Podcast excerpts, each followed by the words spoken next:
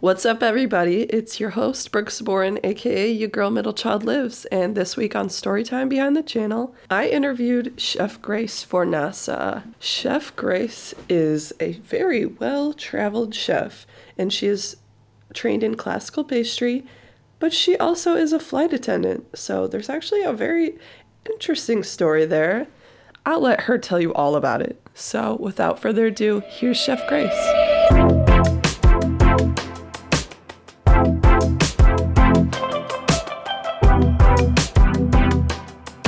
Thanks for joining us, everybody. Today I'm here with Chef Grace from Chef Grace's Place, and I will let her introduce herself. Grace, hello. Thanks for joining us. Would you like to tell the audience about yourself? I'm Grace.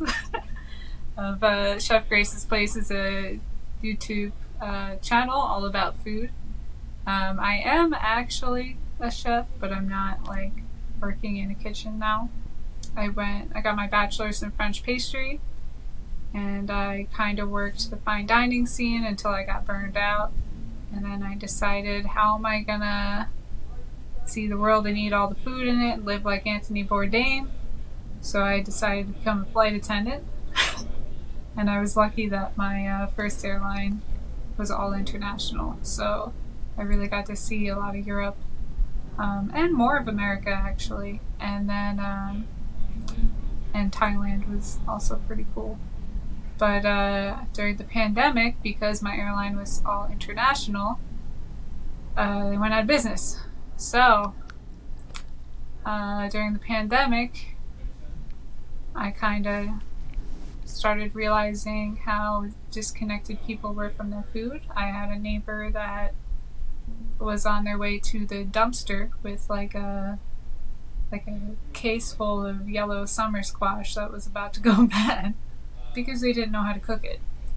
And that's kind of when I decided, excuse me, when I decided to um, start the channel, and I was like, you know, we need to learn more about our food.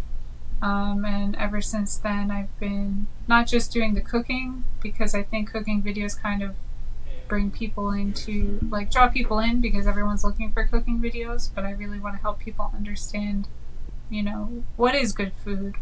What you not necessarily like you should eat this or that but like you know more about the industrial food complex and why it's bad and uh, how you can grow your own food and talking to experts in different aspects of the food industry. And then just you know some fun stuff on the side Heck yeah. Uh, question for you. Do you know the YouTuber Dewey Dewey Doo-Wop? No, I don't. Oh my gosh. She is she started as like um like a food YouTuber but more of like eating food, like traveling eating. But now she owns her own restaurant with all of the food, or not all of it, but a majority of the food, especially the produce that they serve, is grown on the rooftop by them which is so cool. cool. You should totally look her up because you would be so inspired. But we'll get more into that in a little bit. But to start, I have a little bit of a trivia uh, trivia game for you if you want to play that with me. Yeah, let's do it. For those of you who don't know, every trivia game is written specifically for our guests. So today we have food trivia or chef trivia. I don't know. Doesn't have a real name. It's made up. so I have five questions for you. Ready? All right. I will start easy for you. Which one of these is not a vegetable? Olive, kale, broccoli, or radish? I mean, technically, there is no such thing as a vegetable. It's just something we make up. oh gosh. I'm gonna go with olive because that's the fruit of plant. Yes, yes. The answer in this trivia is olive. I am dead. Vegetables are made up, huh? I'm about to earmark that for my co host to get into at the end of the show. my next question is What is the English translation of sous vide? I'm actually not sure. I know what a sous vide is and does, but I don't know what it translates to in English. It it translates to under vacuum. That makes sense. I guess because I know sous means under, right? And that's all. So, uh, okay, next question. How many folds are in a chef's hat? Oh, I used to have to know this. But they represent all the ways to cook an egg. Yes! But how many are there? They are. I think that this number is hypothetical, but there are a hundred pleats in the chef hat. And I have a hard time believing that there are a hundred ways to cook an egg, but like, Oh, you know, go off. 100 ways to cook an egg. There might be more uh, than 100. Oh wow. Yeah. Okay. All right, I'll give it to you because you, you would definitely know more than me. But actually, my next question was why, like, why they have a hundred, and you got it right. So good job. this last question is so surprising to me, at least. Where did Michelin stars get their name? Michelin Guide. A tiger. Yes. Yeah. Okay. Which is so weird to me. I was like, really? It's all a ploy for advertising. Oh yeah, it's it's so political. Like it's kind of ridiculous. I mean, of course, there is a certain level of like um, cooking that and and service, not just cooking. Like a lot of people don't realize like the front of the house is get just as hard as the back of the house when it comes to Michelin stars and stuff. But um, you know, it's uh, once you get to a certain level, everyone is just as good as everyone, and then it, the politics kick in. You know. Yeah, that's fair. That's fair. Have you ever dined or worked in Michelin star restaurants? Uh, yes. Um, and you really, you really see like, you know, the levels and differences are so, like, obscure, you know? Like, you can't, it's like so subjective once you get to a certain level. That's fair. It's more about the theatrics, or is it more about the food? Honestly, it's probably more about who you know. you- Okay, Um, I see. There's a reason why that it's not it's it's very political um, and a lot of it also comes down to like you know how you're only as good as your last service is something they say in the restaurant industry so if you're just having an off day and that's the day that the guy comes in to dine at your restaurant like you know Yeah. that's the difference between having a star and not having a star. So, and also there's just other, you know. Then you also have like the the San Pellegrino list of the hundred best restaurants. Um, that's like a big thing. Oh, I actually didn't even know that existed. Shoot. But that is not what I'm hearing is that is not a reflection of who's the best or who's got the best food. it's definitely a reflection of like what what you can expect. You know, like you're if you go to a hundred best, you expect to have something good. But actually, a um, prob- a recent example that uh, just happened to me was um, I'm going to Norway like you know every week. Last month I was on weekdays, and this way, thank God I'm on weekends because I was getting burnt out. But the um, last month or so, I went to this place, uh, Himkok, which is on the 50 best bar list in the world, in the entire world. okay.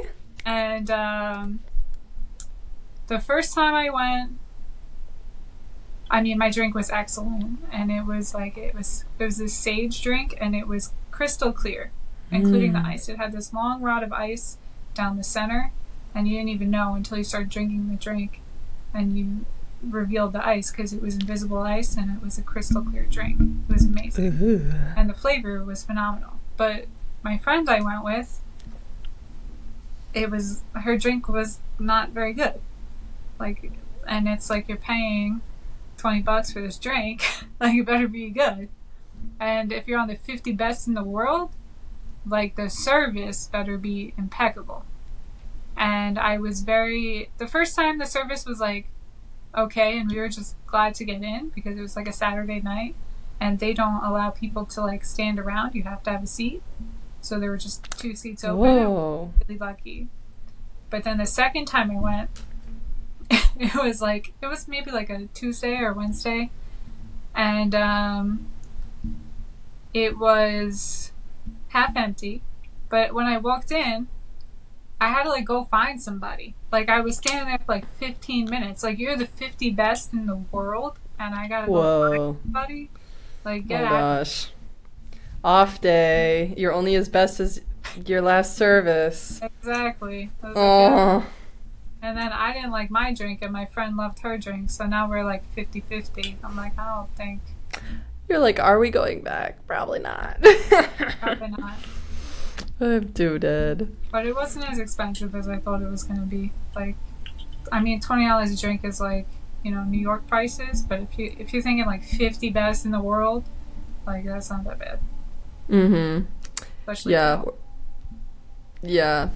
We um even our little dive bars here in Charleston, they are selling their drinks at a pretty penny. So twenty dollars, I mean, that is expensive for a drink. Let's not be Yeah. Let's not joke, but for a fifty best, I wouldn't be too mad either. Shoot. Yeah. So you are a classically trained French pastry chef, and uh, is that where like your whole journey started, or before you even went to school for that? Were you so interested in food, and did you have like being a chef, or even a pastry chef for that matter, as a career choice in mind? I always wanted to be a chef. Um, I definitely had like a complicated relationship with food. My my father drank himself to death when I was a kid, and um, I wanted to be a chef before that happened. I was about fourteen, and after that, he was the cook in the family, and obviously the food was good because he was drunk all the time. but um, the you know after that. Uh, we didn't really cook much and um, you know my my stepfather wound up being a binge eater. I had to hide a lot of food under my bed so i wasn't getting a lot of fresh food. Um, i was under a lot of stress so i had really bad irritable irritable bowel syndrome. Um, and then my mother didn't really eat that much. Like uh, you know she always struggles with uh, like body dysmorphia. You know, I feel like a lot of women of that generation, they were always on like the new fad diet in like women's Mm-hmm. magazine or whatever, like cottage cheese and Melba toast nonsense. So uh, I wound up. I took cooking in high school because I wanted to be a chef, but also because um, you got to eat whatever you made in class. So perfect. That's Um, why I took cooking in high school as well. And also, and we didn't have good food at home, never. Yeah. And um, I was lucky too that uh, I grew up in a really Italian town. So a lot of my friends' parents and um, grandparents and stuff, they would let me be in the kitchen and like learn. They're like, oh, you know, Gracie wants to be a chef. Like, come over here. Come, you know what I mean? Come look at this. yes. You know, I got to do uh, like there's a yearly like canning of tomatoes, basically. I got to do that. I got to do Yes. um, you know, I, I was very lucky to have a, a community around me. Um, and then also with uh, me and my brother are highly competitive in jiu-jitsu. So that's a whole nother thing too when you think about like weight cutting and um, that kind of thing. So we were into like the nutrition part of it, even though our nutrition was terrible. you know, we um, we were aware of it. You know, so it was uh, different. And then I want I went to pastry school right out of high school, um, and that's where I actually got involved with um, the slow food movement because my friend Erica was a part of the chapter, and that's where I learned about like organic and you know GMOs and regenerative farming and stuff like that, which I didn't really get even more into until I started flying and learning about all the different laws in other countries and how they're not allowed to eat certain things and put stuff in the food. And it was just like, you know, it's like super, watching Super Size Me for the first time all over again. Oh God! Before you move on, can you tell us what the slow th- the slow food movement is? So the slow food movement um, is basically it's kind of like a partnership between, or it was. I honestly don't even. I haven't looked into it in such a long time that I'm not even sure if it's still an organization. but uh, we had a chapter. I went to the restaurant school in uh, Philadelphia, and it was um, we had like a college chapter, chap, yeah, college chapter of it, and it was um, basically getting uh, chefs involved with like straight to farmer type things. So like Yes, nice. so that was really cool. So I did a joint. I was also part of the honor society in college, and um, we did like a. Uh, it was kind of like a home homeless type situ like a recovery type situation, um, like halfway house style thing, where we taught these uh, people staying there how to cook. Or wait, Mm. that was something different. Maybe it was a homeless shelter. We basically got all the food from uh, Preston's Paradise. It was called. It was like a organic farming thing, and we made like organic food for everyone. That was pretty cool. Uh, that is awesome. Nice. That was a long time. Um, all right. So, ha- I had I just had to get the inside scoop on that. And then, then what happened? Um, so then I graduated um, salutatorian for my associates and bachelors, and um, I wound up working um, a bunch of fine dining restaurants. And then um, I broke up with my boyfriend at the time, and then I moved back to New Jersey, and I was helping this guy open a food truck. And that didn't work out. Cool. I've helped open a food truck too. Yes. Sweet. Yeah. It was, uh, you know, it's an experience. to get everything in writing. It was my experience. Oh no. Yeah. and then um, I worked with my fr- my cousin's like cupcake shop for a while, and then um, I worked another fi- like fine dining job in New York City, and then I was like, I got like so burnt out, and I was just like, um, fuck this, I'm gonna become a flight attendant, but um, I started applying then, and then I found this other job to teach, um, and that's when I was teaching. Uh, that was at Eva's Village, so it was like people coming out of halfway houses and homeless and uh, people addicted to drugs and stuff. Um, how to cook to get a job to, you know, go back into the workforce. But um, I mean, on its merit, it's a good idea to train someone to have a job, but unfortunately, you know, the industry doesn't pay enough to live off of. So if you're trying to get um, people back on their feet, like people need a living wage. When you put in 40 hours of work, you deserve a living wage, you know? And that's just not the case. And Thousand percent. yeah, even in my job right now, it's not the case. So, um, Oh god. yeah. Oh my gosh, for real. Um, so that's when I decided. Uh, well, I was teaching, and then at Eva's Village, and then um, the brand Newman's Own, started by Paul Newman. The um, the CEO retired, and they gave him half a million dollars to uh, donate to whatever charity he wanted to do, and he donated to us to start a cookie and brownie business Let's go. five of my students and then the money was like split up in two parts and when they got the second half they uh fired us all and took the money. Oh wow. They said they were gonna like outsource the cooking, and I'm like, well, that's not really the point of this. And also, all those people like pretty much went back on drugs. Uh, Oh my gosh. so that was like the second time I put it in my heart That's into everything, and I was like, just totally devastated. Um, and that's when I was like, fuck this, I'm gonna apply to become a flight attendant again. Um, and then I got a job with Norwegian. So oh my gosh. you know, that was a Okay. big turn. That story made me sick to my stomach. Oh my gosh.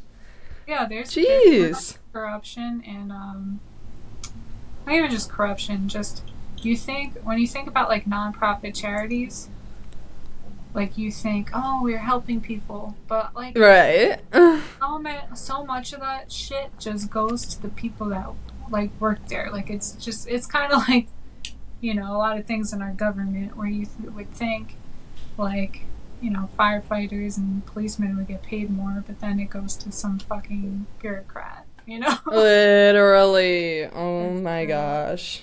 it's the same thing. Meanwhile, I was just telling my husband all the three jobs that I feel like are the ones I'm the most thankful for because they do not get paid enough for what they do. It's uh, soldiers, truck drivers, and teachers.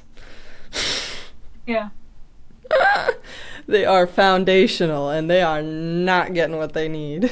yeah. And the soldiers, like my my ex boyfriend was in the army um, during Iraq and Afghanistan, and he was, you know, he's so fucked up. Um, and the the VA does not have enough resources to help people like him. And then it's so hard for them to get the help because the requirements to get the help, it's like for someone who's been through such traumatic things, like when you go, it's it's uh, called your DD two fourteen is like the form, and when you go, you have to like basically go and get a percentage. So they go over like everything you did in your service and stuff. But just the act of doing that is so traumatic that a lot of people they don't even get through it, and they don't have a support system for that. And that's how you get like you know, if they don't go through that and they don't get their rating for their disability, they don't get the help. They don't get that that healthcare and stuff that it was like you put your life on the line. You're supposed to get this. Um, and you know that's how we have so many like homeless veterans and stuff like that because you have to- and veterans killing themselves yeah, I mean even for them have they've gone through that process, but the other thing is they're just the VA itself, Veterans Affairs is so backed up, and it's also you know the same thing. You have like the social workers getting paid nothing, and then you have you know what like Mhm. then the the rest of the money is going to making like the other parts of the military to like you know third party weapons manufacturers you know so And then we say screw you to the people who literally changed the rest of their entire lives or lost them. Well, we can't do anything for them at this point, but changed the rest of their entire lives being traumatized, having to leave their family, changing the dynamic forever, and they come back and they get nothing. Like I can't even that makes me sick. But I actually have a question for you about that. So um, there's this docu series. I think it's made by Vice called Weediquette. Have you ever heard of it? no Okay, it's like um, it's really great. I can't even remember his name. Is Krishna something is the host, and he um, every episode has like a different topic, and one of them actually covered. I don't even know how to describe it, but like the drugs that the VA prescribes and like the over drugging of veterans, and then they talked about um, how cannabis is totally replacing all of those um, like drugs for PTSD, depression, all of those, and they're like right now fighting to be able to have access to cannabis medically because veterans are not currently. Um, so, my question to you is you told me off camera that cooking with cannabis is something that you do and it's one of your expertise er, expertise. I was wondering if you've ever like thought about going into um, working with veterans. That's exactly how I got started. Anything with marijuana. I mean, the first time I smoked pot was with my ex boyfriend. Oh. And it, you know, they would smoke because of the, you know, the insane like the night terrors they would have and stuff. Um, when I was with him for a while, they had put him on this, um, like it was like a blood pressure medication but he was totally and basically like if you lower your blood pressure you don't dream basically. But oh so they were just trying to drug the dreams out of him? Yeah so he could sleep but he looked okay. he was just like a zombie. Like it you could tell like he wasn't really like rested. It was just he was he was explaining it like someone had just turned him off but he didn't feel like that he slept so he just like powered down and then all of a sudden was like powered back on. Yeah. So he was just oh my God. all the time. Um, that sounds like hell. Yeah, and he was, um, you know, he was like hyper vigilant, and he he had a lot of things he needed to work on. But I feel like uh, he didn't really start going to the to do his whole process until we started dating. And, um, you know, he would tell me, like, he would smoke a lot. And I think cannabis is great, but it's not a magic pill. It's not, you know, cannabis can be used um, like a drug, like any drug. It can be used as a crutch. Anything can really be used as a crutch to avoid your problems. Um, I feel like at that time he, that's what he was doing. He seems to be better now, but um, we don't have the drugs that they want, like that work for them. If they're not able to use them legally, then they're not gonna. They're gonna go for the drug, and then say, "Well, I can't do this. I can't smoke this weed," and then also get to go to the VA hospital and use those benefits because if they find out I'm using cannabis, then I'm in trouble for it. So a lot of people would just opt not to go and smoke weed. So then you have like the temporary alleviation of some of the symptoms, but then you never work the rest of it out. so because you literally can't. You're not even allowed at that point. Yeah, um, and that's like even more impressive than what's going on with cannabis in that area is um, what's going on with mushrooms. We heard about MAPS and we heard about like the things they were doing, but it just seemed like such a pipe dream of like any of that. Wait, you heard about what? What is that? Uh, MAPS is like a program where they're basically using uh, like microdosing of mushrooms. Like that whole fad, um, like you know, Joe Rogan's all about it and all that shit. Um, with the mushrooms comes from um, this program where I'm gonna butcher it a little bit, but basically, um, this guy is using mushrooms to treat veterans um, with post traumatic stress and that's helping getting um, them off like the drug schedule. So. Oh. But it seems it seems to be working better, even better than cannabis. We love that. Yes. So I, you said that that's how you got into working with cannabis, but I don't think you mentioned like how you did. Oh, so they were um you know, they were smoking so much uh, because it was him, and then he had a lot of like a lot of buddies, you know. Yeah. I realized like they had all the same symptoms of like a smoker, so they had the they were getting like the yellow teeth, the smoker's cough, you know, that kind of stuff. Because it doesn't matter what you smoke, it's smoke inhalation. like, It's going into the lungs. Um, so that's when I'm like, well, you know, and I didn't realize at that time that when you eat it, it turns into a different chemical. It turns into a hallucinogen. Um, it's a different high. So a lot of them still prefer to smoke, but I started making like uh, small things like chocolates and um, of course brownies and stuff. But I'm also in college, so I just needed some money but it wasn't like, okay. It wasn't like all the strains. We would experiment with strains and stuff because his bu- buddy grew it, but um, you know, a lot of it was probably like we didn't know back then about uh, CBD. We knew like, you know, we knew like indica, sativa. Yeah, the psychoactives. Yeah, we knew like, okay, this one's for calming you down, this one's for, you know, perking you up, but we didn't really know like anything besides like THC. So Mhm.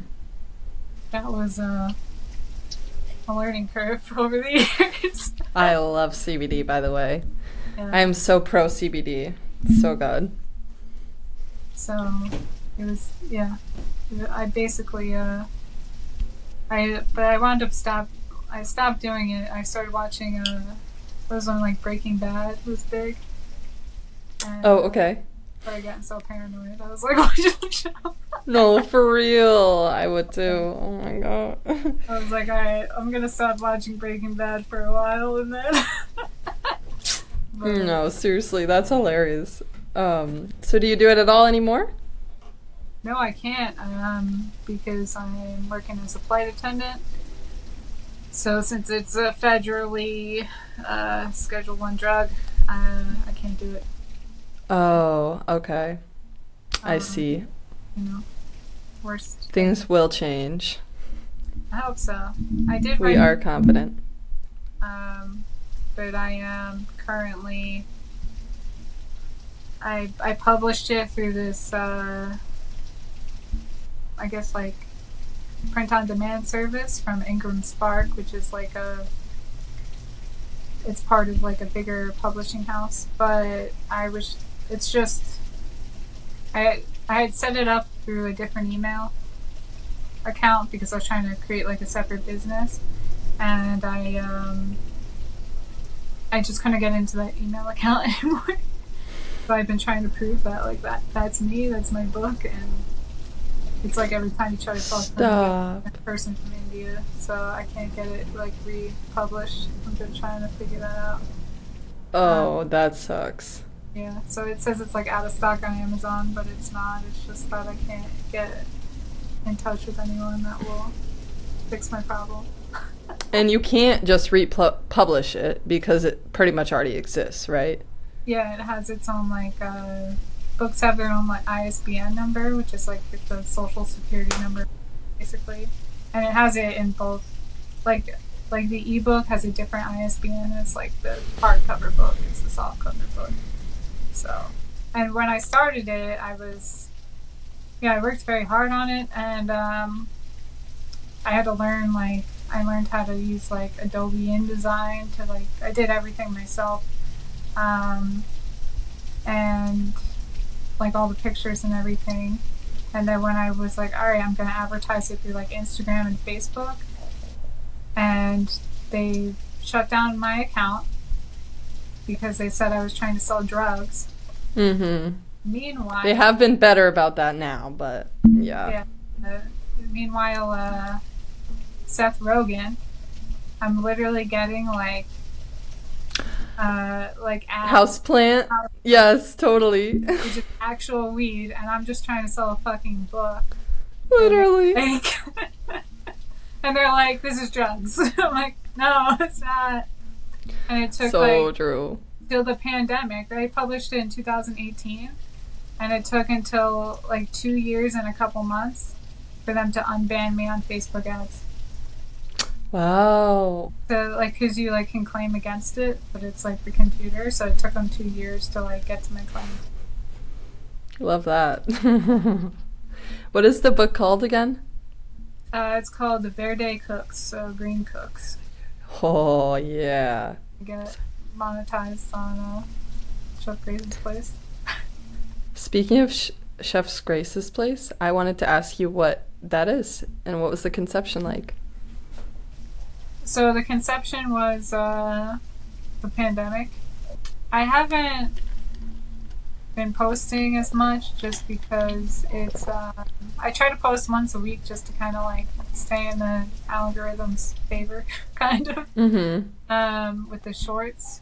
But it's. Um, you know, I want to do more of the podcast. I, I'm going to actually be interviewing one of the first people I interviewed um, next week, so that will probably come out in two weeks. Um, but uh, the podcast is all about anything to do with food. So uh, this uh, lady actually, uh, she she started out with a cooking channel during the pandemic, just like me, and then she decided to start. She got really interested in uh, like dinnerware, like pottery and stuff. Um, and then she kind of disappeared, and I was like, "Hey, what happened?" And then all of a sudden, she was in Norway last month, and I was like, "I'm in Norway all the time. Like, let's meet up." So I met up with her, and it turned out her and her husband sold everything and decided to uh, paraglide around the world. Um, Wow. Spicy. Yeah. So I'm gonna talk to her and uh, see what she's cooking in the Airbnbs and how uh, paragliding's going. So it's gonna be fun.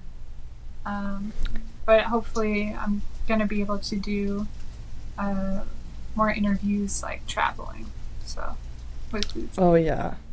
With your new microphone. Yeah, And the concept of your podcast is so awesome. I love it. I just yesterday listened to the one where you talk to the canning expert because that is something that I really would love to get into. I've helped people can before. I did like the white people's version of the yearly co- t- tomato canning that you were talking about. We did like carrots and stuff from the garden. It was so fun. So that was really cool to listen to. And I sent it along to some of my canning family. So That was a I- that was such a cool interview. I, so I, awesome. I uh, banana ketchup. Like that sounds so interesting. My most recent, I think, fas- like fascination. Um, I interviewed a, a forager a, a while ago. Still, probably one of my favorite interviews. I learned a lot. And I think he's going to come back on again. But now that I'm traveling to all these different countries, I'm like obsessed. I got this like app where I can identify plants, like take a picture of them. Stop. Uh, Okay, I'm also getting into foraging, and I've uh, spent like the past year learning how to find mushrooms. So I'm definitely going to be listening to that one as well, that episode. That's like I'm still very nervous to like try to forage mushrooms. Oh, well, there are like ways to figure out if it's okay or not. Are you afraid because you don't know if you're going to die? Yeah, pretty much. Oh no, but even sometimes with some mushrooms you can do like even a taste test and it's not even dangerous. So as long as you're doing yeah, I mean, you already know. Who am I to tell you? poisonous. You know what I mean? Yeah, that's fair. That's fair. Um yeah, I haven't eaten a single mushroom I've found so far, but I'm really good at finding them now. So that's the first step. Sorry, I was uh out in my garden, and maybe you might want to like look this up. I saw the craziest mushroom. It's called a bird's nest mushroom. Have you ever heard of that? no. They look like I'm gonna look up a picture. Yeah, they look like tiny little eggs, like, or like almost like big pieces of styrofoam, like clumped together. But then when they, uh, to release their spores, basically they explode, and there's um, like a bunch of little seeds in them, and so it looks like an egg cracked open with like a little, like a nest with little seeds in them. Oh, stop! They look so cool. Yeah. But I saw that in my like garden, and I was like, the fuck? Whoa, that looks awesome. Oh, I love those already. Those are awesome. I love mushrooms. They're just so amazing to me. They just pop up. Okay, so before I found you and started watching your content and stuff, I had no idea what a gastronomic tour was like before that. So I just have this feeling that other people might not either. Can you please tell us like what that is first of all and why you love them? well, I'm always like trying to figure out gastronomic is basically just like food tour. Like it is. Uh, it's a fancy way to say food tour, but I was just trying to think of like keywords that like someone that likes food tours would besides food tour like yeah that would show up in that algorithm because anybody could look up food tour like me i would be like i i want to see food tour but someone who knows food they're like what is the gastronomic tour exactly. delicacy of this region you know yes. Okay, so do you do that a whole lot? Like every time you travel, is that something that you like to do? Yeah, I'm definitely the person. So I travel. Um, I'm a flight attendant, and our crew is it's usually eight people. Um, we have pilots, but um, right now it's kind of like the pilots are all European. So when we get to Norway, they go home, and when we get to the U.S., they have their layover. Um, so basically, I'm like that person that is always looking up the new restaurant, and I'm like, "Hey, you guys want to go?" Like, let's. so um, I have like, I I mean that particular video. Um, one of the guys I work with, Eddie, he brought his husband on the trip and they asked uh, Chat GPT to create just like a regular like sightseeing tour for them. And I was like, oh, that's really interesting. Like, I'm gonna ask it to make a food tour for me. Which uh, was so, so cool. Which was cool because it helped me like learn about different uh, restaurants and stuff. But it was it was very interesting to see how like the technology isn't wasn't as advanced as I thought it was gonna be. Um, it didn't really find the best spots. It was just like, here are the spots.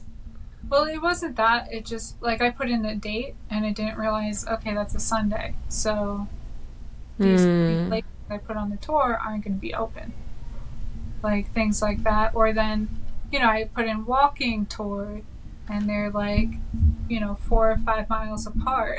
like, I don't know. The computer does not know how much it I said. This today. one for breakfast, and then walk until it's lunchtime.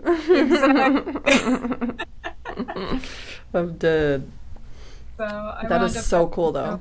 And like, kind of, like pick, pick like, okay, this neighborhood, which was uh, Grünerløkka, which is still one of my favorite neighborhoods in Norway, and it led me to my my favorite bar in Norway um, which I could barely say. Uh, it's a Skausk, Jellen microbrewery.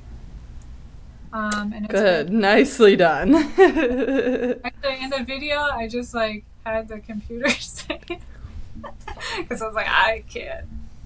Um, I've been practicing, and that's still not good. that's too funny. What's your favorite Norwegian street food? The thing is, um, Norwegian food is a lot like British food, where it's terrible. Oh wow! I mean, like as the thing is, like they're they were like a poor fishing country for the longest time. Like now they're very rich because they have oil and stuff. Um, so the food was it was reminds me of like my the Irish side of my family. Like you just boil it until you can eat it. Um, but that said, now that they have had more influences from other parts of the world, the ingredients that they have are great, and they've been using kind of cooking techniques from all over now to showcase that, kind of like they did in Copenhagen with Noma.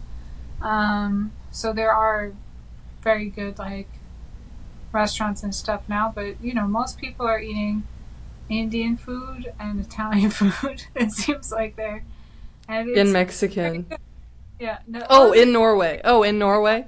the okay. Mexican food is uh not that great. I feel like, and they don't. It's really interesting the amount of South American immigrants they have um, is getting like a lot higher. Um, Wow. I brought my boyfriend with me last week, and he's um, first generation Dominican, so we have, you know it's good to have a Spanish speaker around. but For uh, sure. when I go there, it reminds me of like early 2000s America. Like they're having like you know like El Paso taco night, you know like Yeah, yeah, yeah. Cute. and uh, They're expanding past potatoes. yeah, yeah. But it's just uh, it's so funny to see like the like there's a, definitely like a lag, you know, but they're definitely importing a lot of their culture from America. Yeah. But the, a lot of parts of their culture we need to import here, so yeah. Agreed. Go there and it's you barely. I think you see like you barely see a fat person. Like, it's crazy. Like, Huh. Everyone's That's interesting. and it's part of the culture. Like, there's there's a separate lane for like bicycles. I was just gonna say, I bet they get to bike everywhere. They, uh, well, but they you see them running. You know, it's so part of the culture. And I think when it's you know right now it's laid out for like ever. Um, but we're gonna come up on the months where it's dark out forever. oh yeah. So you really have to be on top of your mental health, and a lot of that is your physical health. You know. And, Yeah. one thing I'm really getting into over there, I bought a membership, is uh, the saunas. You um, you actually you go into a sauna, and then you jump into the fjord, which is like a river flowing through the mountains. Um, Oh wow. it's gonna start. It's nice now. But they're telling me like, you know, middle of September, this water's gonna be a lot colder. It's gonna be cold. Oh my gosh. And what what's the purpose of that? Just curious. Why would you do sauna to river? Well, uh, the like cold exposure and the heat shock and everything is um, it's very good for your cardiovascular health. Um, and it's like sauna has like an overall, um, it basically like helps you live longer by like eighteen percent. oh yeah. Yeah, which is which is big. and it's just, it the feeling is like. It, like the fir- like the first time you do it, it's like you're on drugs. Like it's like you're so because You're the, tripping out. yeah, the endorphin release and everything like get like so hot to the point where you're like, you know, I can't handle anymore. And then you shock yourself in the cold water, and you're like, you know, you get out and you're just like, ooh, like you feel like a pile of mush.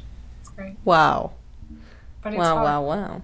yourself to go in the cold water. So I started. Count me out, but it sounds it sounds miserable until you when you do it. Like when you do it, you're like, oh, I'm gonna do this every day. but I see. It's like it's pro- it's my favorite thing to do over there, and it's pretty cheap. Like if you were gonna do that in America, you know, it costs a hundred dollars to like have a massage for like half an hour here. Mm-hmm. So you're gonna do a sauna, you have to buy a day at the spa or whatever. It's expensive over there. It's like the membership for the year, which is like you get a discount every time you go, was thirty dollars. and then every time I go now, I'm paying twelve dollars instead of nineteen dollars. You know what I mean? So that's gonna Wow. going. It's gonna be like totally worth it. So I'm No, I'm for real. For the winter, they have to like chip away the ice in the fjord, so you can go down the ladder. Go cold. So. I Are you worried about the river sweeping you under the ice? No. Um. In that Okay. situation, you just hold on to the ladder. Like you're not gonna be there for that long. They say You're not swimming. now you're swimming. Now it's nice. Um, it's it's really cool to like, because in Florida now, like, the water is so shallow until you're like out out, and it's not. It's like bath water, you know. It's not really refreshing. Plus, oh, that's refreshing to me. Mm-hmm. so Uh, funny. you, know, you got all that algae and stuff. So for this, actually, like two weeks ago, I didn't get to see them, but they were um, there were dolphins in like the fjord and stuff. Like Oh wow. Dolphins? yeah, dolphins. They said sometimes there's uh, whales. there were dolphins. They saw. Whoa, that's awesome.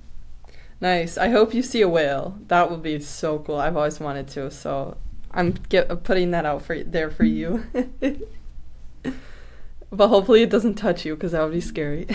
Yeah, it doesn't come that close. It's like in the distance. But, So funny. All right, so before we go, I want to ask you a little bit about your YouTube channel, which you did mention a little bit before. It's mainly there to um, put your podcast out, but you're putting out like shorts, and I've seen you put out a lot of other videos. Um, so I was just wondering, what is your what was your goal for your channel like when you first started, and how has that developed to where you're at right now? When I first started, I wanted to make cooking videos that kind of have like the you know, people people will tell you how to do something, but they won't tell you why you're doing it. So I wanted to Okay.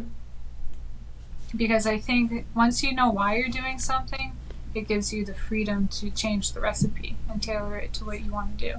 Um, and people are also they're very nervous about that, especially when it comes to baking, because you're like, "Oh my god, you know, I have to add exactly this right amount, or it's gonna be so fucked up, or whatever." So I wanted to show like, this is why you're doing this, you know, like salt in a like I'm actually gonna come out with um, one about uh, homemade pizza dough because Joshua Wise Ooh. did one, and I've been looking for like a pizza at home pizza dough recipe for a while, but like.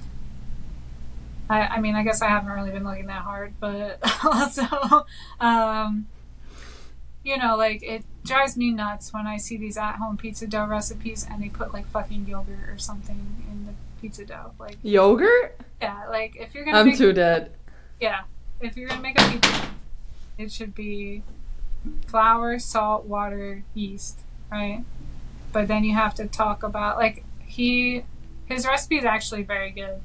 Um, not to give away the whole review, but he didn't explain certain things. He didn't explain like you know salt isn't just there for flavor. Salt strengthens gluten, so if you have too much salt, your dough's gonna be hard as a rock. If you don't have enough salt, it's gonna be as chewy. Like you need to, if you add the salt directly to the yeast, it's gonna kill the yeast. like there are things Oh. They're not. You know, it's just good to know when you're making it. So when you you know when you add the yeast water to the dough, you should always just mix the salt in, so you're not directly making it hit that salt. Um, there's Yes. and if you you know it helps you troubleshoot like maybe this is where i went wrong um, but the recipe was actually very good so something to look forward to and then when i, I started the podcast because i realized like people weren't really watching number one i'm a terrible uh, like i learned all my video editing skills like you know on youtube like during the pandemic Too so funny. like um you know my retention rate not so great in these long-winded uh you know Unless uh, someone is really yeah. trying to like make that pizza dough from start to finish. It's Right. not more of an entertainment video, it's more of a this is pay attention. and then they uh you know they started um doing shorts maybe like a the year after I started, and um, maybe less. So then all the focus, all the traffic goes to shorts now. It's like Mm-hmm. so the idea is to kind of like try to get your reach uh, up with the shorts, and then maybe then they'll get a full length video in their notifications and watch it. You know.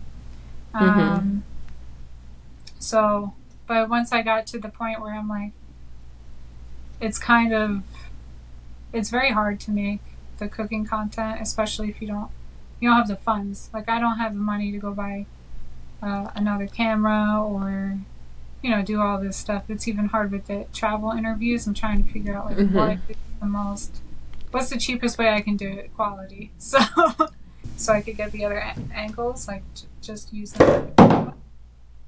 Because battery is such a problem with cameras. But um, So true. so I'm trying to do that, but also um, I forgot where I was going. Oh, so then that's when I was like, you know, I would really just like to talk to people about it. So that's when I started going with, oh well, I can't I can't make a cooking video about the industrial food complex. You know what I mean? Like what message is that? So so fair. shit. Why, you know, because I gotta tell, like, uh, like a person I would really like to talk to is someone that like makes flour, like someone, um, maybe from like King Arthur or something, because talk about like pizza, like you don't want to use bleached flour when you're using pizza, but if I add that into that video, that video is gonna be like. You know, 15 minutes on bleached versus unbleached. like, Yeah, it's so like, true. mean, you know. So, and rich doesn't mean we're adding stuff in. It means we're taking a bunch of shit out and going, oops, and then adding it back in. Like, it's a lot, a lot of information you can't put in a recipe. That's where the podcast. Yeah. And there's fun stuff too. Interviewed um, the owner of uh, Pat Steaks in Philly. It's one of my favorite uh, interviews that I've done because he's such a good like orator, like storyteller, and I'm sure he's been telling that story forever. But I'm dead. But if it's good, why? If it ain't broke, don't fix it. yeah, so um, you know, the food history stuff is a lot of fun too. So it was just a an avenue to like and learn to learn so much more as I go. So I really want to just Mhm. uh, stick with the podcast more. I think. Oh yeah, and um, seriously, keep sticking with that because the concept of your podcast is so awesome, and I haven't listened to every episode, obviously, or not even close, but the array of guests that you have and the topics that they cover is just like. I mean, you're doing the Lord's work out here for real. Uh, It is so cool. That's my my next goal is I I feel like you get so much more out of having conversations in person. Um, even just in my travels, like I I just meet the most interesting people, and I'm like, oh, I wish I was a podcast. so fair. So true. Can I record this? oh, too funny. But then you get to invite them on later. You're like, you know, I loved all of that. Will you please just say that on camera for me? the but people need to know. Yeah, it's so hard to do. Um, for me, anyway, it's hard to like. There's nothing like the reaction you have from new information. Like it's hard to like fake that reaction again, and I don't want to do fake that reaction again. Mm-hmm. And um, I hate. I hate asking people questions that I already know the answer to. you know. Yeah, that's true. And it sounds like you know the answer to everything for real. Well, food related. but not the sous vide. Not to how many. Oh, interesting fact: the uh, the chef hat is actually called a toque. Oh, yay. Fun fact for the end. Nice. That's why you see the floppy ones and then the ones that stand up because as you get to folds, it stands up.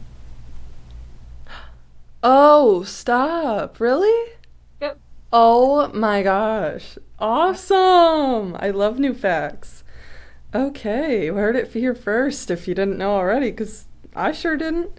Shoot. All right, so this is a question that I ask everybody on the show, and that is what is the wildest thing that you've ever done for YouTube? Um.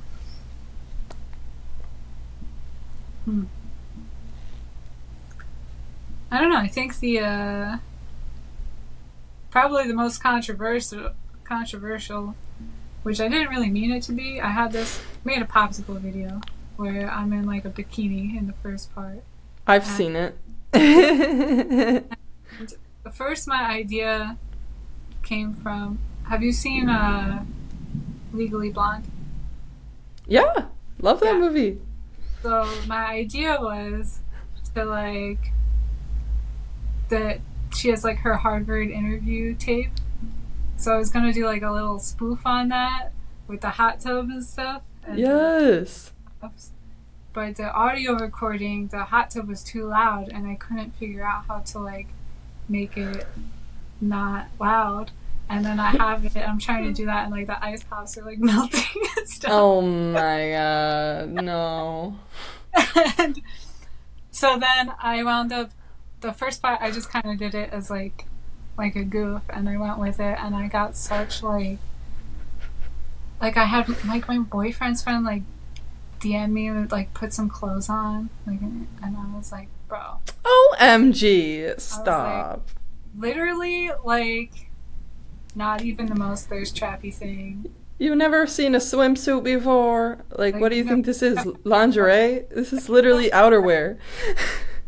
So that I mean that was probably like the most recent controversial. Probably like the the strangest one that I got a lot of like backlash for was uh my pickled egg recipe. oh gosh, because people don't like pickled eggs. I I think that people I think a lot of people just don't like the idea of pickled eggs because I'm not sure how many people have actually tried pickled eggs. Because I honestly thought, ew, gross when I first saw them. Um, they're actually like a bar snack in Philly because of the Amish. I was just gonna say, it's from, it's like a bar thing. Yeah, yeah. So the Amish pick a lot of eggs and then they sell them to like the bars in Philly and stuff. Um, and it's also like an English thing, I think, too. Um, and to me, I tried it and I was like, you know what, this is good, but it's too big. Like, it's too much. Yeah. I was like, if we could make this bite size, it would probably be really good. So I made pickled quail eggs because they're very small. And it was good, but the farts, man. You had one of those and you were farting. I'm dead. No! And they were That's like- so funny. Uh, so I couldn't, I was like, I can't do this to like everyone around me. So then my boyfriend wound up eating like all of them and like two days. And I, I was dying. I was like, thank God I'm going on a trip tomorrow because I can't like go sleep on the couch. Poor dude. Poor guy. That gets, that was a lot of salt, huh? I don't. I think it was just like a mixture of like the pickle and like the sulfur of the egg. You know, like mm-hmm. no. Oh yeah. But the the yolk is so much like it's so buttery. Like you don't expect that in a pickle. And um, I think if you like like the soy sauce egg in ramen, like you probably Love. Yeah. So like you probably that's a that's a form of pickling. So it's just like different flavors. Hmm. That's funny that that was controversial. oh my gosh, the internet, man. All right, so before we go, I was wondering if you wanted to shower us with a little bit of advice. It doesn't have to be about YouTube and it doesn't have to be about cooking, but if you feel like you want to give some cooking advice, go right ahead. just you know make sure you're doing what you want to do because like try everything you want to try because someone else wants to do that thing you're doing that you don't want to be doing and they're going to be better at it because they actually want to be there so don't waste your time doing shit you don't want to do just figure out how to do what you like to do and make money at it so you can live you know it doesn't have to be a lot of money but Like I'm flying right now because I love to travel, I love to meet new interesting people, and I wouldn't be able to do that if I was still in the kitchen. And you know, kitchens are in basements and you're working 12 hours a day with the same people. So Mhm. like you know, figure out how to follow your dream. You know, I'm still figuring out my next step is um, I want to have a homestead and have all my own, grow all my own food, um, make content in the homestead and show people how to grow their food and cook it, and then have because it's a homestead, like um, have like some Airbnb areas where I could people could come learn how to grow food, and then also have the podcast there. So, you know, that's seems like a pipe dream right now, but at least I know. You It know, sounds amazing. you got to figure out how to get there, but don't Mm-hmm. don't give up because these are these are tough times, and I can barely afford you know this fucking twenty dollar mic, but you know, don't give up. yes. All right, before we go, I'm wondering if you have anything else you want to promote. Um, just the podcast, and uh, if you are in Norway or somewhere and you want to be on the podcast, um, definitely looking for interesting people to talk to. So reach out. Heck yeah. And listen to the pod. It is so good. I can't wait to dive a little deeper into more episodes and including um The Forager. Oh my gosh. Sign me up for that one. I am so hyped. He's even more interesting because he's not just a forager, he has his uh, doctorate in organic chemistry.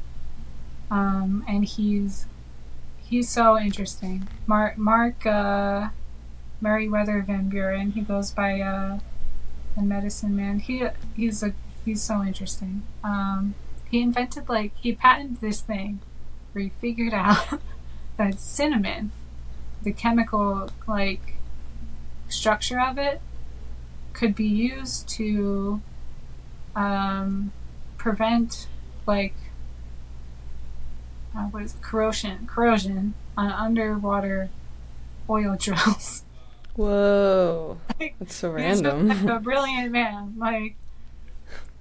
And For he's real? Uh, he has his own supplements and stuff, and he's just such a uh, like an interesting guy to talk to. Um, I feel like he's blowing up now, so it's like kind of hard to get a hold of him, but good for him, man. Like, Yes. And Yeah. good for us. We get to hear the episode.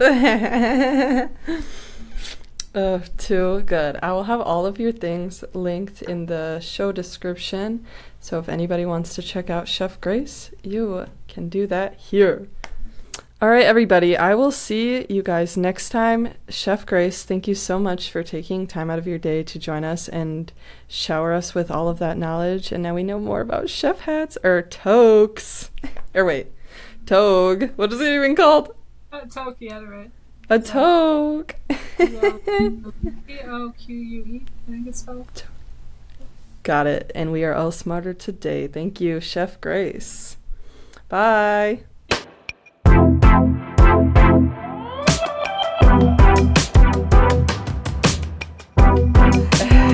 it was so fun. We're rolling, by the way. Oh. Oh, you're holding your mic backwards. Once again. At least we're not like a half hour into recording this time. I know. I got. I got eyes. Okay. I'm only halfway here today because I'm watching my fantasy football teams. So Ooh. welcome to week one of the I uh, should turn mine on of the too. football season. Oh, I'm watching an ad right now on Trivia Crack so that I can have an extra turn against you because I got this stupid answer wrong. Uh, I just the time pressure gets me. So let's start. So bad. Okay, I'm uh, fully here, but also I'm very tired because I did, in fact, go out last night and I woke up at a pretty decent hour. I'm not really a sleep inner, even if I, No, I tried to encourage a sleep in, but it didn't happen yeah. because I took the dogs out to the Brooke woke park. up. It's so if you've ever seen like uh you know, an animated like a scene from an animated movie where somebody wakes a bear up from hibernation. The bear's not usually so happy about it. No. That was Brooke getting out of bed this morning. I felt, She was snapping and snarling. I felt bad. I apologize. Brooke came out sincerely. Brooke came out of a slumber swinging. and I knew it. And you were being so morning. sweet too. And I was like, please, my stomach hurts. oh yeah, that's how it was. Uh, you were just like Logan. I just need a couple minutes to wake up, and I just don't feel so good. It was more like. Way, Jose. Not even true. Not even true.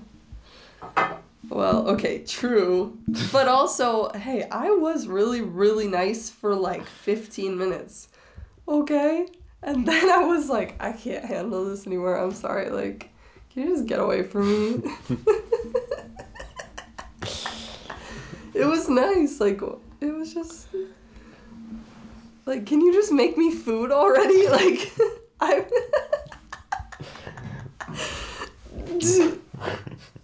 I was just wanting the food. And I did eventually. I mean, after I got done crying. Stop. Once the sobs subsided, I made her food. I am dead. I'm blinking twice. You can't see me because we're not on video, but I'm blinking twice.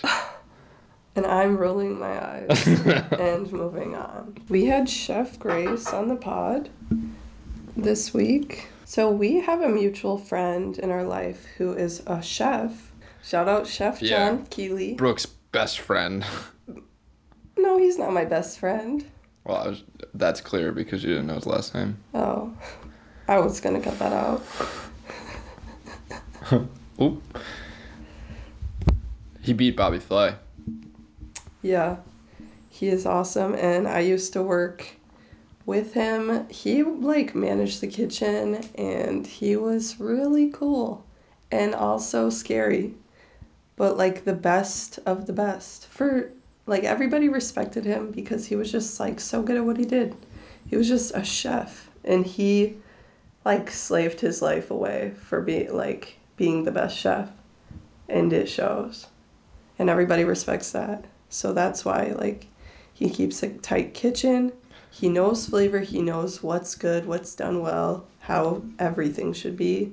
It was crazy. I mean, the kitchen upstairs was like, you know, a restaurant kitchen, but then what set them apart is the downstairs kitchen at the resort. He had access to this enormous prep space that was like half of the basement of the clubhouse where they had multiple walk-ins, they had in like specialized ovens, industrial size, and then a staff that could I mean, they could they made everything from scratch. Yeah. Like, well, he had pretty much a chef for everything. Their pastry chef, shout out Chef Abby. Chef Abby. Honestly, what a good pastry chef. Like, she The was also someone who just like the whole heart is in it in the craft. the cookies that Chef Abby used to make were insane. They were a highlight of my life working there. Mm-hmm. Pretty There much were everything. always like it was And like she every knew I was down for a taste test at any given moment. She'd be like, "You want to try?" it?" And I'm like, "Well, you know that's a yes." It's like any given day, there was three flavors of cookies, and you know, like a lot of the time, chocolate chip was in there, but there were some. She went some. She had some crazy good flavors. Mhm. Like I think there was like a blueberry oatmeal one day. That was that was the best one and the most requested. So I worked like in the selling department of her cookies, and blueberry that blueberry oatmeal one and the cranberry one of that Oh my was gosh! always requested, and I like she loved the feedback. I love chefs. Like I really respect them. That's why I was so excited to interview Chef Grace. Um, so it's really like her podcast is really cool because she talks to a lot of chefs. She talks to like growers and stuff too, but she does talk to um, a lot of people in the industry. And yeah, it's a really good idea for a podcast. Okay, so Chef Grace said that there's no such thing as vegetable. So I looked it up and I mean, I guess it makes sense because we call like lettuce a vegetable. Lettuce is probably like a grass. First you have to identify like what is a vegetable and a vegetable or like a vegetable versus a fruit. Because my immediate thought was like, well, then it must just all be fruit. And then we like think this is the sa- like the spicy ones and these are the sweet ones. But I was like, it can't be that simple. So I was like, what is it like? Are vegetables real? Immediately. Right, yeah. And I found out through a few sources that I, ch- I checked this. Don't you worry. The fruit of the the plant is just the reproductive part. Technically, yeah, they're all fruits. That's the simple explanation. But the reason that vegetables exist is first of all, it's now just used as a culinary term and it's just like really easy to identify things. But it um, is because it's a legal thing and it's decided by the government. Twist ending. Of course. and tomatoes, the legal definition of a tomato is it is a vegetable. really? And it has to do with importing. And It's governed as a vegetable. Yes. Well, because fruit is taxed totally differently, right? Yes. Oh, it comes down to taxes, huh? Fucking A. for of course real. it does. Um, All right, lay it on me. Can you read this to the audience after what about tomatoes? Right there. While I fill my water. You've probably heard it both ways, but legally speaking, a tomato is a vegetable. In 1893, the case of Nix versus Hedden was argued before the Supreme Court. The Tariff Act of 1883 imposed a 10% tax on imported vegetables, but fruits remained tax free. It was a case of scientific definitions versus social associations. The court determined that the tomato should be considered a vegetable because of how because it was the most commonly used. The court determined that the tomato should be considered a vegetable because it was the most commonly imported air quotes fruit. A valuable result for the US Treasury. So that was 1883. Have you looked up like what the taxes are on importing fruits and vegetables nowadays? No. I think fruits are taxed higher. But yeah, look into Nix versus Hedden if you want to know more. You know, it's nice to have a couple legal precedents up your sleeve. It really makes you sound it's ridiculously intelligent when you can break out a legal precedent in a So true. bar conversation. So true. People are like, okay, man. Okay, before I did say that um, teachers, soldiers, and truck drivers don't get paid enough, I do believe that about teachers and soldiers. But I really didn't mean that as a group. I don't know about what truck drivers get paid and what it's like or anything. They do get paid like a reasonable amount, I believe, but honestly, I just meant that the three of them were under like appreciated. Like they they have us on their backs is what I'm trying to say. Uh, we appreciate. But anyway, moving on. Especially teachers. Yeah. Oh my gosh. Respect. Truck drivers get paid. They get paid what the market will pay them. Yeah, right. Like And- I'm not talking about pay. I'm talking about appreciation. Yeah. So that's why I'm correcting myself. They don't get the respect they deserve. That's for sure. And they don't get the respect that they deserve from the American people when it comes to driving. Like on the road, they don't get the respect they deserve because those trucks are dangerous and they're carrying super valuable commodities. And they're really heavy. oh Like my they gosh. are not to be trifled with. And people will stay trifling. They'll like cut them off and like swerve around them to get around them because they move slower than the rest of the, than your car might. But like, yo, those trucks are not to be trifled with, and they will go out of their way to avoid hitting your car at the expense of their own equipment that's worth way more than your car's worth and carrying a load that they're responsible for that could be worth $200,000 or more. What do you mean trifling? Like people trying to mess Like- with them? Yeah, well, or, yeah, they'll like swerve, they'll cut them off, they'll do dangerous things around trucks. Hmm. Rude. Please don't be that like person. yeah like coming into construction zones or like where where lanes you know like a like you must merge so people try to gun it past and cut over a truck driver like cut off because they don't want to get stuck behind a truck. But I hate getting stuck behind a truck, but I let a, a car go between us. yeah. I'm like, you know, well the yeah i mean and the real danger is being in front of a truck not behind one. Mm, because you can stop faster than they can. That let that be a lesson to all of you and us. if you want to show your truck drivers if you feel truck drivers are underappreciated like we do just show them just like one shred of respect when you're driving anywhere near one Yeah. Shout out to them, the OGs. because they risk your life eh, their lives every day to make sure your tomatoes look pretty and red in the grocery store Yeah. Chef Grace said that like doing the sauna to river, the river plunge will help you live longer. hot to cold No, she actually, I think she did cold to hot. I don't even know. i bet it's hot to cold But I only looked into the cold because there was nothing for the hot. hot It's- to I cold feel like she just does that for the pleasure, yeah to be honest. I don't know, but you could probably release toxins and stuff, but to live longer, the heat does not is not effective. The cold, however, is proven to help you live longer.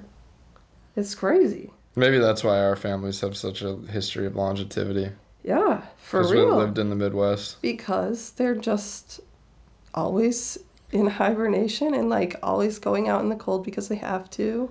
and here we were fooled into thinking they were eating their vegetables when first of all vegetables aren't even a thing and second of all it was the cold Oh my it wasn't the gosh. vegetables at No, all that's why if you're you live in a, h- a hot place, you should expose yourself to cold water. Apparently, Hmm.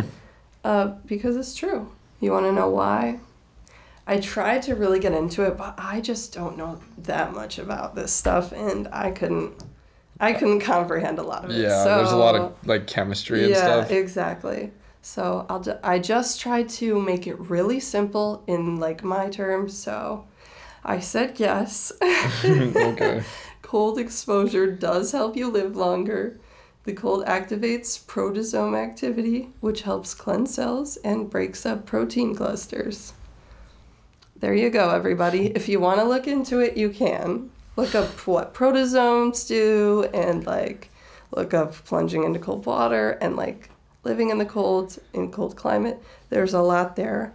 But I just put it is a yes. she was hmm. right.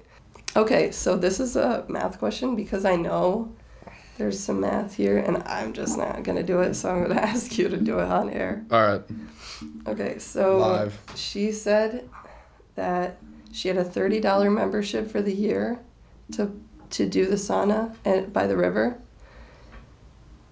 And then whenever she went, it was twelve dollars rather than nineteen. So how many times per year did she would she go to make it worth it? you're asking me for break even analysis right now yeah. oh okay so it would be 19 but she has a $30 a year membership that makes it 12 so she's saving $7 so it'd be the fifth time she went in the year the membership pays for itself Oh wow. So she probably goes like five times a month at least. Nice. That's clutch. But she only saved thirty dollars. Oh, that's not true. So if she, how often does she go? I don't know. Seemed pretty regular So if she went once a week. because she's not there all the time. If she went once a week, she would save like f- almost four hundred bucks throughout the year, minus hmm. her thirty. Nice. So like three hundred fifty bucks cool. if she went once a week. Absolutely. If you're gonna go that much. That would be a ten x ROI. That's just like one of those things though. Like you know when you know those videos on social media that they talk about like the like how women save money and they talk about all the deals they got. Oh, you know. the girl math. Right, yeah, the girl math. Yeah, yeah. that's that's a very strong instance of one of those. You know, like wow, she saved 350 bucks throughout the year. It's a total no-brainer, but she still spent 500 or 600 dollars. you know, like That is girl math. Like she spent Not to damper the vibe, but everybody, if you don't know, my mother has cancer, so if you would like to help financially, that would be really clutch. And that's where I'm going next week. I'm going to Arizona where she's getting treatment. Holla. it's been really awesome. People have been very supportive so far and Oh, so so many people have stepped up to help out and it's so tough because your parents are so so hesitant to accept that kind of assistance from others you know? They're just so they're proud people and they've taken care of themselves for a mm-hmm. long time and they just need a little help right now. Yeah. and it's a hard thing thing for them to accept but that's why we're collecting the money is because then they won't have a choice to they won't be able to give it back but the truth is they've been giving it back for a long time and they just need us to step up and help out Yeah. And they are clutch, I will say. And they always do their best, and they really always have. So, I don't know. It is hard to ask for help sometimes. So, we are doing it for them. Holla. so, yeah, if you feel led to help, that would be really clutch. If you like the show, that would be really good support. and even if you don't have the means to financially help in this scenario like just go and read the just go and read the story on the gofundme it's a really good read um, contributed by you know some of brooke's siblings and Mm-hmm. some stuff from uh, from Claudia herself, and um, please share it if you feel the Mm-hmm. the uh, if you want to help, but you're not in a financial situation to do so. We understand that. I mean, it's we understand that. So, yeah. um, and that is not, it's don't feel. you're doing at least as don't. much But. by sharing it as anybody's doing For by real. actually donating. Yeah, for real. For sure. You have no idea. But anyway, we had to shout that out because what we said. Yeah, shout out Grace. Um, I learned more from you than I have from, you know, our EveryPlate recipe cards that have taught me a lot. And I've learned a lot from you as well. So I feel like I'm I'm a better chef today than I was yesterday. Let's go. I became And a I- better chef working around Chef John. You've become a better chef because you use me as a chef. Oh, so true. I became a better chef since we got together. No doubt. You too. Oh. I'm not sure about that. I think I've actually regressed. I think so too. I used to be a pretty good cook, and I am not as good. Hmm. Although I feel like I still have it every once in a while, but I feel like I, I just miss more often. I know, right? don't I just like understand I still have like I can still make some great food, but I feel like I miss more often than I used to. Hmm. You do not. sometimes, but not often. Brooke is I'll a admit it. bucket in the kitchen right now. I've never tried white chili. I think that's what I'm gonna do next.